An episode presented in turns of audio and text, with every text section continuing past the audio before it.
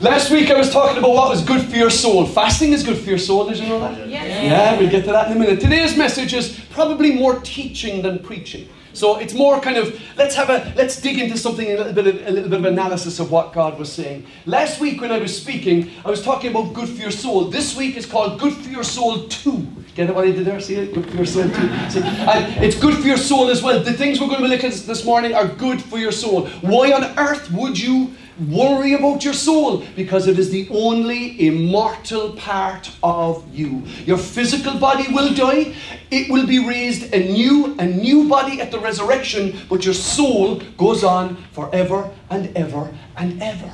And that is why we should look after our souls. I said last week, if you were here last week, I, I observed this piece of pithy counsel and advice. It said this whatever's good for your soul, do that. Do that. Just do it. And you know the thing about this, when I first read this, as I said last week, I thought it was just a bunch of mushy, sentimental nonsense. I thought, yeah, yeah, whatever's good for your soul, do that. Oh, I mean, imagine the person who wrote that.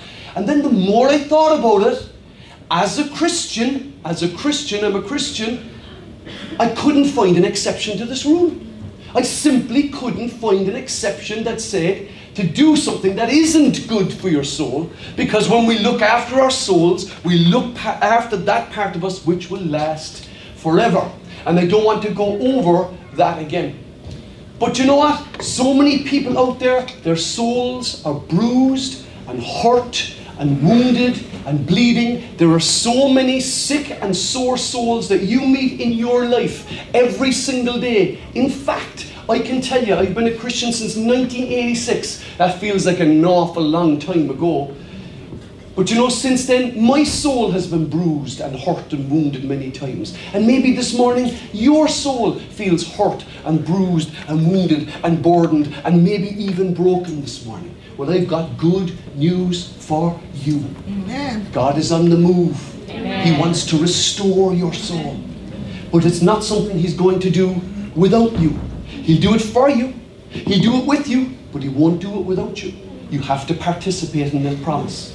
A lot of people, if you will, have sometimes it's referred to as their hearts are being restless. I like what St. Augustine wrote.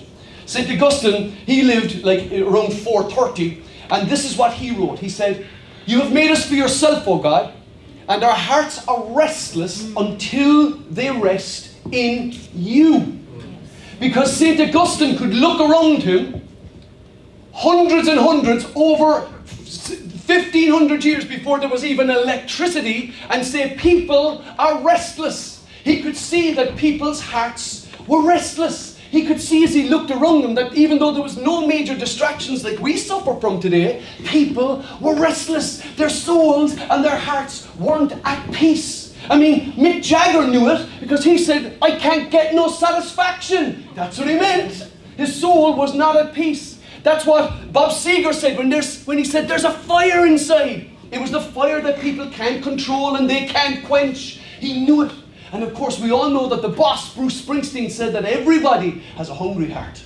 Every one of us, brothers and sisters, we all have hungry hearts and we all have restless hearts. In actual fact, if you were to compare then with now, you'd say that most people's hearts have ADHD, they're so distracted and so restless, moving between relationships, moving between jobs, moving between locations, moving between priorities, constantly on the move, never restless, always itchy, trying to move on to the next thing, the next experience, the next high, the next low, the next person, the next relationship, the next job, the next location. People move on. People's hearts are restless, and they will never rest until they find their rest in God. If you've come in here this morning and your heart is restless, only Jesus can give you the rest that you long for. Only Jesus can give it. The world ain't going to give it, only Jesus can give it. Now, last week I referred to, and that's why I said this morning I think it's probably more teaching than anything else. Last week I referred to a passage of scripture. I just read it at the end of the service, and it was from Matthew's Gospel, chapter 11. It's verses, uh, verses 29 to 31. And it's, uh, many of you are familiar with it. Let, let me read it to you. And it is, if you will, an invite from Jesus. He offers us an invite, it's an invitation from Jesus. And this is what he says. He says in Matthew chapter 11, He says, Come to me, all of you who are weary and carrying heavy burdens, and I will give you rest. Take my yoke upon you. Let me teach you, because I'm humble and gentle in heart, and you will find rest for your souls. For my yoke is easy, and the burden I give you is light. Because what He puts on us is very bearable compared to what the world or our culture or even our own desires and bodies would put upon us. What He gives us is so light, it is featherweight compared to the heavy weight that is on our shoulders. But, like, how does that happen? Because it isn't just, Jesus wasn't talking about a miraculous or magic moment. He wasn't. He wasn't. No, there are times, and I know because I've experienced it, when I've known a burden upon my soul or a burden in my life, when I went before God and I lifted it up before Him, and somehow the burden lifted and I just knew that God was in control. That's absolutely wonderful. But it is not the regular way in which Jesus is referring to here. He was talking about a whole life that is unburdened, not a moment that is unburdened. He's talking about a whole lifespan, not just a month or a week or a season. He's talking about a whole life. But how does he do it? He says, Come to me, all of you who are weary and heavy laden, and I will give you rest. That's good news. But then he says, Take my yoke upon you. What, what, what? What does that mean? What does it mean to take my yoke upon you? Well, you know, in Cork, that would mean anything at all. Take that yoke there, Glenn, put it on, yeah? What would take me? What did you get off your man? I got this yoke. I don't know what it is. Uh, here in Cork, we use the term yoke to describe something that we kind of not 100% sure what it is. I don't know. He gave me some kind of a yoke there to turn on the television with. It's called a remote control. Yeah, but it's a yoke, like it. Uh, so when Jesus is talking about a yoke, he's talking about something very specific. Now, in many cases, the understanding is this: people would say, people would say that if I was to follow a rabbi, remember Jesus was a rabbi, if you followed a rabbi, you would take the rabbi's yoke. You would put his way of living on your shoulders. The yoke of a rabbi was the teaching and the lifestyle of the rabbi. That's what his yoke was. So if you said, I am following Rabbi Gamaliel and I'm carrying his yoke, it means that you're following the teaching of Rabbi Gamaliel and you're living the lifestyle the way that Rabbi Gamaliel lives his life. And that's what Jesus means. But when he talks about his yoke, when he talks about his yoke being easy, the people listening to that would have gone, no, no, no, yoke's not that easy, really. Because the word yoke is normally used to, when it refers to yoking together cattle or oxen to plough fields. That's what they used. They used cattle. It was like they were one horsepower cows, if you know what I'm saying. And they pulled the plough up the field and they were yoked together with a large timber that would connect them and it would be strapped around under their necks and they would pull the plough. It would rest on their shoulders, as it were. But the people listening to Jesus, that probably wasn't the first idea that came into their head when they heard the word yoke. What probably came into their head was the invocation that comes from the Old Testament and references that are alluded to in the Old Testament, and that is the yoke of slavery. Because when somebody was taken into slavery, they were put into a yoke to control the way they behaved. For instance, if an oxen wasn't available to plough a field, a yoke would be put on a couple of slaves and they would pull the plough up a field if you own slaves. Remember, it's that culture, not this culture. And so when they heard yoke and Jesus said, Take my yoke upon you, they were going, Hang on a second, isn't that slavery? Jesus says, The yoke that I give you is easy. The yoke that's on you now is true slavery. And they know, they would have known that Jesus was, was alluding to this passage, for instance, or one of these passages, this is from Isaiah chapter 9, verse 4. Speaking, this is Isaiah speaking of the Lord. He said, Lord, for you will break the yoke of their slavery and lift the heavy burden from their shoulders. They knew that the yoke was an enslaving yoke. So when the Babylonians, or when the Assyrians, or when the Greeks, or when the Romans, or when the Parthians arrived in your land, they conquered your land, and then they would just take slaves freely, put them in a yoke, and lead them off. And when you were in the yoke of slavery, you went exactly where your slave master sent you. And that's how the yoke worked. Jesus says, That's the yoke I'm going to take off you, but I'm going to put my yoke on you. Because my yoke is easy and my burden is light. But what was that yoke? When Jesus refers to it, he says, Take my yoke upon you, take upon you my teaching and the way that I live. Are you with me? Yeah. Uh, Am I making sense to you? That's what he meant. Take my teaching and the way that I live upon you. They were, if you will, were to follow the model of the way that Jesus lived. His priorities and his practices were to become their priorities and their practices. And so for us today, Jesus' priorities should be our priorities. Can I get an amen? Jesus' practices really should be our practices. Because the practices that were offered by the culture aren't setting us free, they're putting us into slavery. They really are. Let me move on.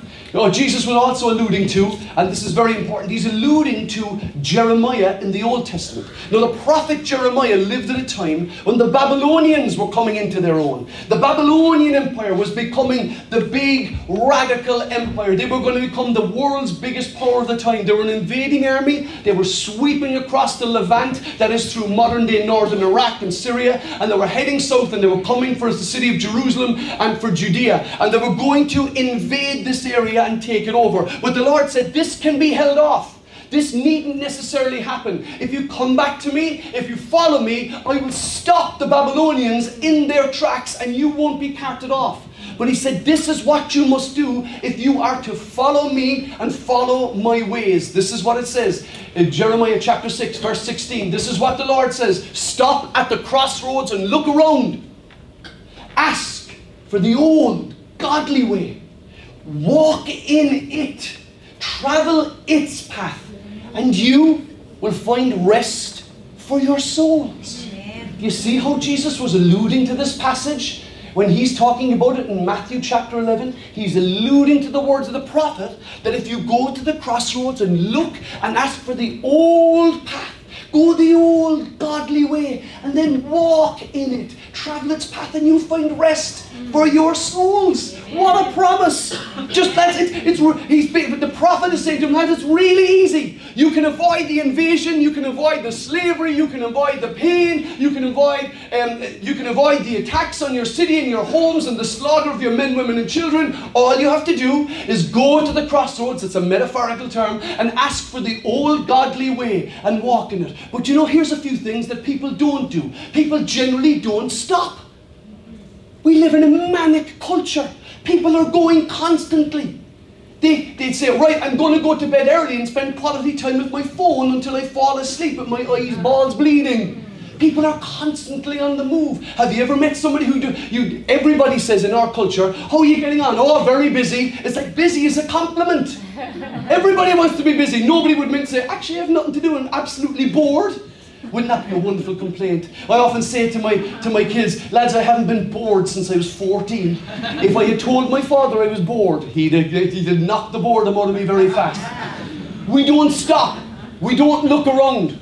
People aren't taking the time to take in their surroundings and the decisions and the choices that they're making. They're being driven along by a culture. They don't ask for the old godly way. I often think of men. Men sometimes are very slow to ask for directions. If they don't know what way to go, they go, Oh no, man, I'm the compass. I can find my own way. Oh, can you really? I find if you ask Sean there, he knows the way to the place you're going. No, no, no, no, no. How many men here would find it easy to ask for directions? One, two, three, four, five, six, seven. Seven of the men inside in this room. So we're approximately 260 people, maybe, maybe 280 people, of which that means 140 men, of which seven of them are willing to ask for directions. Pride cometh before you get lost. God opposes the proud but gives grace to the humble. No, no, I will find my way. I will find. No problem, I will find. But darling, we're in the desert. No, no, I will find my way. No, you won't. Just ask. We don't ask, but people don't ask. Lord, what is your way? What way do you want me to go in this situation? We don't ask. And then he says, Walk in it and travel its path, and you will find rest for your soul. Now, can I ask you a simple question? How do you take a journey from A to B? How do you take a journey? You're walking from A to B, you're traveling God's path. How do you travel God's path? How many steps at a time? Come on, do I have to, do I have to spell it out? One step at a time. That's how you take a journey, one step at a time. I walked here to church this morning because I'm able to walk in from, I live in the South City suburbs and I was able to walk in. I walked into church this morning and remarkably, I did it one step at a time. I didn't fly, I didn't spring wings, I didn't float above the ether. I actually walked one step at a time, and that's how I made my journey, and that's how you make any walking journey one step at a time. Now you'll understand why I'm talking about that in a second, because it says this if you travel its path one step at a time, you will find rest for your soul. You'll find rest. You needn't be wound up and stressed out and exhausted and under pressure and under burdens and under sin and under shame. Take one step at a time and your soul will find rest. Walk in God's ways. Walk in the way of forgiveness and grace and love and mercy and God's provision and God's protection and God's presence. Just take one step at a time and you will find rest for your souls. Amen. But you reply, no, no, no, no, ah, I know, no. That's not the road we want. That's what the prophet said the people were saying. We don't want that road. That's a boring road. I don't want to walk. A Christian, oh, those lives are so boring. I became a Christian when I was 18 years of age. And if somebody said to me, You're going to become a Christian, I was going to say, No, I'm going to bore for the rest of my life. Becoming a Christian is the most exciting, joy inducing, enthusiasm flowing experience you will ever have in your life. Ever have. If you are not a Christian, you're missing out on the joy that God wants to bless your life with and the excitement He wants to bless your life with. But people don't want to walk that road. Ah, that's a boring old road. I have a much more interesting phone that tells me what I can do with my life. One writer wrote this. He said, We want the AI generated, social media moderated, commercial media inundated, secular culturated, secular culture saturated way, but that is not the road to rest. That's the one that people want. It's AI generated. It's made up by a bloody machine. Excuse my language. It's made up by a machine. So much of what we want, it's made up by machines. You go, I want to go to the movies. It's all AI generated. Like, hello, people aren't really flying in those planes. Let's close in prayer. Ah. It's social media moderated, concerned about what people think of us, how we will live, how we look, where we're going, what we're doing, what Shawnee's doing, what Mary's doing. Why doesn't their life compare to mine? We're moderating our lives through social media. When I say we, the culture is. We are commercial media inundated. You're only worth what you can buy. That's all. That's all you are. You're only worth what you can buy. And of course, secular culture saturated the values of the culture are continually saturating us, saturating us, saturating us. I'm not saying this of you. I know that you're wiser. I know that you haven't put your foot into that trap, and I mean that sincerely. But so many of the people that you meet, that's the actual road they want. But there's no rest on that road. What do you think Jesus meant when he said, Follow me? He didn't mean follow me down to Jerusalem so that you'll know the way to get to Jerusalem next time. What did he mean by follow me? He meant live the way that I live. Now, does that mean you're going to have to get sandals and a robe? No, it doesn't. Doesn't mean you're going to have to ride on a donkey or something like that. No, it doesn't mean any of those things. What it means is have his priorities and have his practices in your life. That's what it means. John wrote this to the early Christians. He said, Those who obey God's word show that they show, excuse me, truly show how completely they love him. That is how we know we are living in him. Listen, those who say they live in God should live their lives as Jesus did. Amen. Ouch. Because I only came for the blessing this morning, if that's okay with you. Those who say they live in God should live their lives as Jesus did. And of course, John's not writing that to condemn the Christians that he's writing to. He says the exact opposite in his letter. He says, I'm writing to, to tell you that you have new life in Jesus, the Son of God. And if you want to continue living in that new life, if you want to continue living in that peace and that refreshment and that joy and that enthusiasm and that salvation, you need to live your life as Jesus lived his life. What would Jesus do? Do what Jesus did. Amen. That's what he says. That's what he says. No, that is like, oh, that's so easy because Jesus didn't have Netflix and Jesus didn't have the culture we live in and Jesus didn't have fancy cars and there wasn't big businesses and banks and jobs and stress and all that kind of stuff. That's okay. Trust me, they had stresses of their own. Jesus said it himself. Sufficient for each day is the worry of it. Every day has enough worries. Don't you worry. There's plenty of stress in Jesus' time. None of us are worried about the Romans kicking in our front door and killing all of our family, are we? Trust me, they had plenty of stress. They had plenty of stress. Those who say they live in God should live their lives as Jesus did. So, how did Jesus live his life? Here is what I'm calling the fast five. Here's a fast five ways that Jesus lived that we should follow as an example for us and for our lives. We up for that? Yeah. Fast five. Here we go. Fast five. Here's a big surprise. The first one is called prayer. It's prayer. He prays. That's what Christians do. Christians pray. Are you a Christian? Yeah. Do you pray? No. You're not a Christian. Christians pray. It's, an ex- it's a demonstration of faith. Do you know when you speak to the silence? Do you know when you look up to the ceiling and you say, Lord, hear my prayer today? That is faith in action.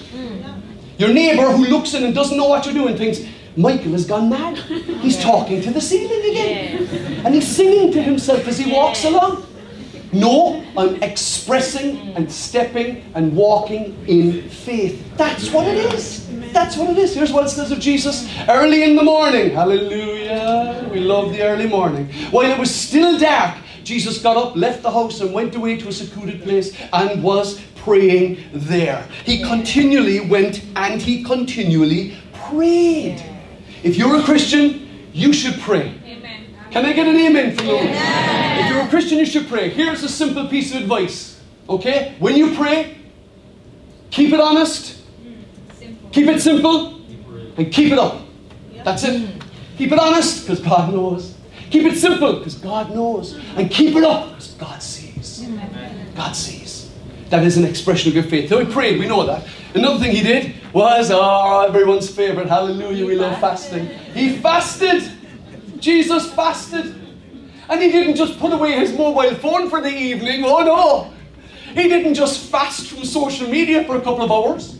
He didn't just decide to go without meat for a day and a half. Uh-huh. He fasted without food. This is it's called like going without food. Jesus was led by the Spirit into the wilderness to be tempted there by the devil. For 40 days and 40 nights he fasted, and I love it says, and he became very hungry. And in the Greek afterwards, in brackets afterwards, it says, Erana. Of course, he got hungry. He was very hungry. But he got stronger as he got hungrier. You know, some people say that the devil came to Jesus when he fasted for 40 days because that's when he was weak. That is not what the Bible is teaching. What the Bible is teaching is that when Jesus fasted for 40 days, he was strong to be able to defeat the devil, not weak. It wasn't, oh, I'll expose my vulnerability. Not at all. He was strong after those 40 days. But for us, we fast for 40 hours and we think we're going to die.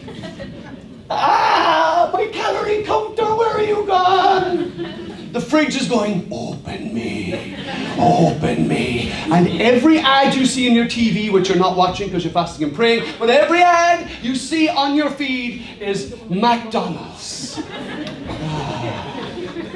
Oh Lord, I'm trying to fast. Oh, McDonald's and Burger King. Oh, have it your way. They haven't used that slogan for a while. What's the, what's the current McDonald's phrase? What's the current one? Oh, you're so spiritual. What's that? I'm loved by McDonald's. I'm loving it. And when you're hungry, you really love it. Do you ever notice that? Oh, McDonald's, you feel like Ronald, I love you, I want to hug you. Anyway, he hasn't been around for a while.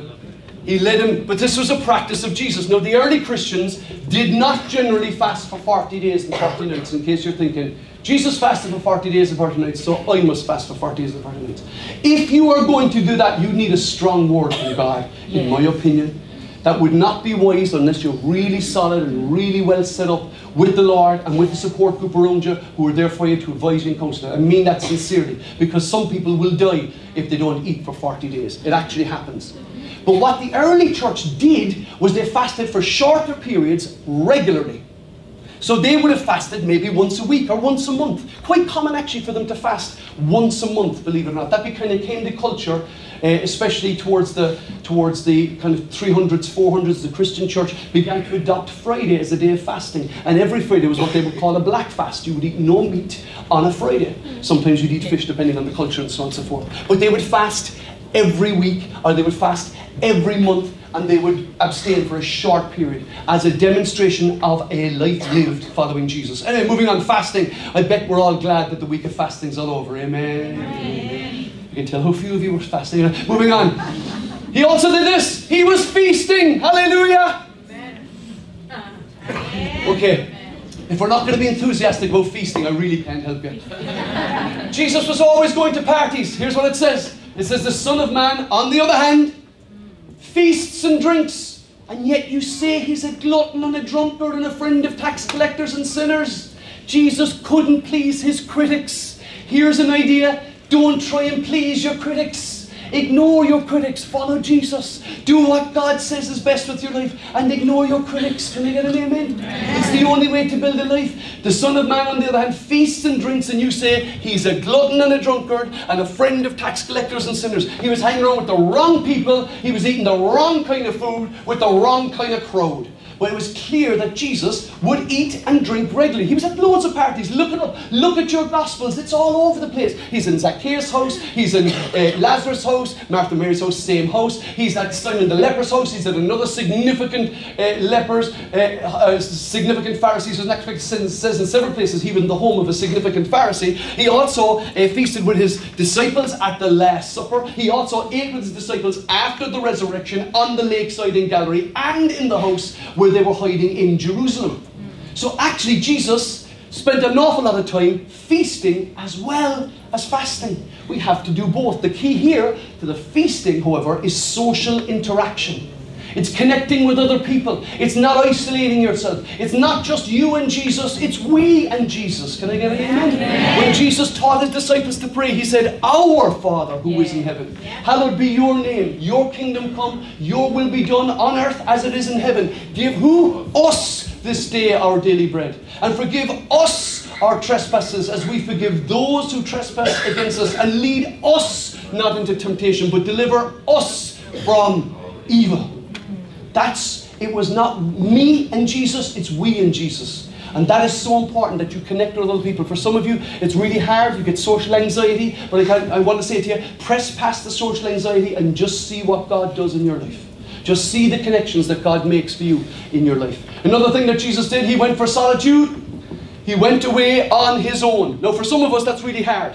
Some of us find this really hard. I mean, certainly when I was younger, I really hated solitude. I didn't like my own company that much. I love it now, but I didn't really like my own company that much. I actually spent a lot of time around people, a lot of people being distracted. I just want to be on my, of course, the motto today is I just want to be on my own with Jesus and my phone. Hallelujah. Get rid of your phone. Get into solitude. This is what it says of Jesus again. Jesus often withdrew to the wilderness for prayer.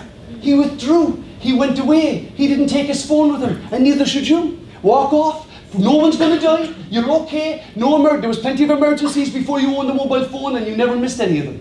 Leave it behind and go and be alone with the Lord. Can I get an amen? amen? That's what Jesus did. He went in solitude to be with his Father. So he prayed, he fasted, he feasted, he went in solitude, and of course, the last one for today's fast five is this he served. He went into service, serving others. Whoever wants to be a leader among you must be your servant, and whoever wants to be first among you must become your slave. We don't like that word. Must become your slave. Lord, could you not have given us a lighter word than that, like nice servant or something like that? For even the Son of Man came not to be served, but to serve and give his life as a ransom for many. Here's five practices. If you serve and you give to others, you're the one who ends up getting blessed. There's a biblical promise. Book of Proverbs says it. He who waters will himself be watered. He who refreshes others will themselves be refreshed. That's what happens. You get refreshed by giving and by serving and by loving others. You're the one who's blessed. Hallelujah. Amen. So here's five simple practices praying, fasting, feasting, solitude, and service. There's five things that Jesus did that if we implicate or if we implement into our lives will make our lives better and give us greater rest and greater peace in our lives. Who doesn't want greater rest and greater peace? I want it. If you want it, will you raise your hand? Greater rest, greater peace in your life. See, we all want it. We're all looking for it. We all want it. And Jesus has pointed out to us a way that if you follow me and you do what I did, you will experience that peace and rest. But it gets better than that. All of these things are not just good for your soul, they're also good for your body. The science is already in. The science is in. It says all the research has been done about people who practice their Christian faith, people who practice their faith, not people who just believe in some vague way, but people who actually practice their faith. There's loads and loads, tons of uh, medical research to show that these people are live longer, happier, healthier lives. Here's just a couple of examples, or actually here's a good list of examples of things that happen to people who practice their faith. They have increased dopamine levels. Let me translate. They're happier. Yeah. Hallelujah. They have higher dopamine levels. They get the happy drug because they're following Jesus, because they're practicing and following the Lord, because they sing with other people and they sing joyous songs and enthusiastic songs and glad songs, and they lay down their burdens with Jesus, and they have good friends who love them and pray for them, and they're looking forward to the next day because God's mercies are new every morning. They have higher dopamine levels. Hallelujah. God wants His people to be happy people. Can I get an amen? amen. They have higher uh, up, I'll move quickly. They have decreased metabolic rate. Decreased metabolism is the wrong way to put it. Decreased metabolic rate. In other words, they're not as stressed out all the time. Their heart rate is slower. They have a, a lower resting heart rate. People who practice their faith, people who practice solitude, people who practice silence, people who practice prayer, all of these things, they have a slower heart rate, which is better sign of healthier heart. They have lower blood pressure. Hallelujah. They're just not as stressed out all the time. That's what happens to people who practice their faith. All of these are acts of faith. They have calmer and more regulated breathing. Let me go on. They have slower brain waves. They're not all wired up and all agitated and their brain waves. I forgot my microphone. And all their brain waves aren't all over the place. They have got slower brain waves, calmer brain waves and have a greater sense of control. They also have a boosted immune system. When you pray, your immune system gets a boost. Hallelujah. Did you know that when you sing and when you clap your hands and you raise your hands and even if you dance and worship, your, your immune system gets a boost? Amen. Amen. Amen. You want to boost boosted immune system? Yes. Talk to Jesus. Yeah. It lessens the severity and the frequency and range of illnesses. They suffer from less metabolic disorders, high blood pressure, diabetes, um, arrhythmia of the heart, um, uh, issue, other issues related to metabolic disorders. They also have less cancer. Yes. Less cancer. Christians have less cancer and less physical disabilities. They have less of all of these things, less disabling illnesses. And when even when they do manage to get those horrible illnesses, here's more good news: they coped better with the illness and lived longer than people with the same illness. Two men get the same illness. Jerry doesn't pray, doesn't believe in God. He dies faster than Shawnee, who prays and believes in God and practices his faith. It's that simple. Longer life because your body and your soul are completely connected. What happens to your body happens to your soul. What happens to your soul happens to your body. It really does. And remember this wherever you put your body, that's where you're putting your soul. So if you're putting your body into a bad place, into a bad space, into bad company, that's where your soul is going to. You don't come out of it clean. That's for all of our lives. But here is the research, and you can look it up, just Google your brains out. It really is all there. You look up the research, find out how, what, what benefits there are for people who practice their faith, and you will find all of these things. So, your body and your soul and your relationships, both externally and internally with yourself, you have more peace with your neighbors, you have more peace with your wife. Can any of the men say amen? amen. And you have more peace with your husbands. I know the women won't say amen, so I'm not going to bother with that. You have more peace with your husband. Can I get an amen? amen. More peace. Hallelujah. Amen. But it is walked step by step. Amen. It's not going to happen tomorrow morning. You're not going to wake up tomorrow morning and all of these benefits are yours. All of these benefits are potentially yours. Mm. But you must walk the walk step by step. Step by step. We walk, if you will, the Jesus way. Walk the way of Jesus. Eugene Peterson was a Christian who served in ministry for 60 years, over 60 years and he wrote the message translation of the Bible. It's also a paraphrase of the Bible, but he wrote the message translation. And he, after 60 years of ministry, being a pastor, came to this conclusion. He said, The Jesus truth, only when it is wedded to the Jesus way, produces the Jesus life. It's only the Jesus truth wedded to the Jesus way. It's not just knowing the truth, It's walking the walk as well. It is stepping into these things. Now, brothers and sisters, none of us are there. Can I get an amen? None of us are fully completed. We're all just apprentices of Jesus just apprentices of Jesus. There's in my household at the moment we have three apprentices. My three sons are all apprentices. Remarkably, all apprentices, all in the same field of craft electrics. And, and yet, even though there are three of them, they are all apprentices at different stages of their skills. So one of them knows everything inside out backwards, and one of them knows very, very, very little, but they're all training to do the same thing. And it's the same for Christians inside in this room. Some Christians here, we are apprentices, yeah, but we're like back in first year apprenticeship. You only became a Christian last year, you don't know the ropes, you're only learning to follow Jesus. For some of us, we've been Christians for decades, and we're that bit of further, so we find these practices way easier to implement than you might find to implement. But I would say this to you if you want to keep being an apprentice of Jesus, just keep following the Jesus way. Amen. And it will bring rest to your soul. Amen. But it's even better because God gives us something else. Jesus gives us something else. And that is what He gives. He gives the Spirit. So He empowers you. Listen, He empowers you to do the practices that Jesus did. You're not just doing them in your own strength. You're doing it by the power of the Holy Spirit at work in you. Do you find it hard to be alone? Lord, by the power of your Holy Spirit, give me the power to say no to company and just to be here with you. Do you find it hard to fast? Lord, by your Holy Spirit, empower me to say no to food today. Do you find it hard to pray? Lord, I really find it hard to pray. Give me the power of your Holy Spirit. Give me the strength and the wisdom and the knowledge to know and to do what pleases you. Amen. He'll give it to you. Do you know why I know that? Because Jesus said, Your Father in heaven loves to give good gifts to his children. You can read it yourself in Matthew's Gospel. And he says, Will he not give you even more, the Holy Spirit, to those who ask him? So if you ask for the Holy Spirit for this purpose, not to make you famous, not to make you proud, not to make you well known, not to make you great, but to make you a better follower of Jesus. I, you have my personal guarantee, you can confront me in it, that God will give you the power of His Holy Spirit so that you can follow Jesus in a greater, deeper, stronger way. Amen. What does Paul write to the Galatian church? He says this, he says, I say this. Let the Spirit direct your lives, and then you won't be satisfying the desires of your human nature. You won't be dragging, but just let the Spirit direct you. Let the power of God direct you. Let the wisdom of God. Instead of living in the AI generated, social media moderated, commercial media inundated, secular culture saturated way, you can live in the Jesus generated, Bible moderated, grace inundated, Holy Spirit saturated way. That's how you can live.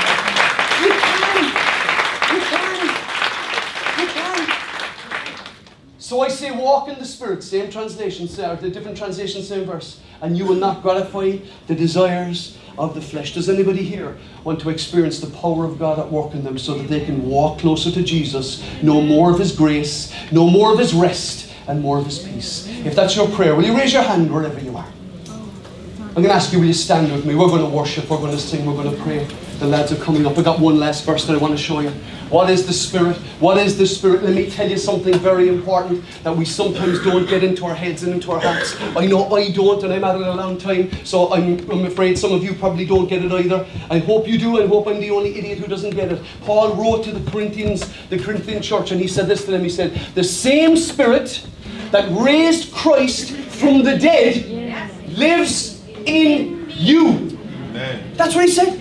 The same spirit, not a different spirit, not a different magical spirit with different powers or different influences. Said the same spirit that raised Christ from the dead lives in you. He goes on to say, and if he does, he will quicken your mortal body, bring your mortal yes, body back to life. Hallelujah. Amen.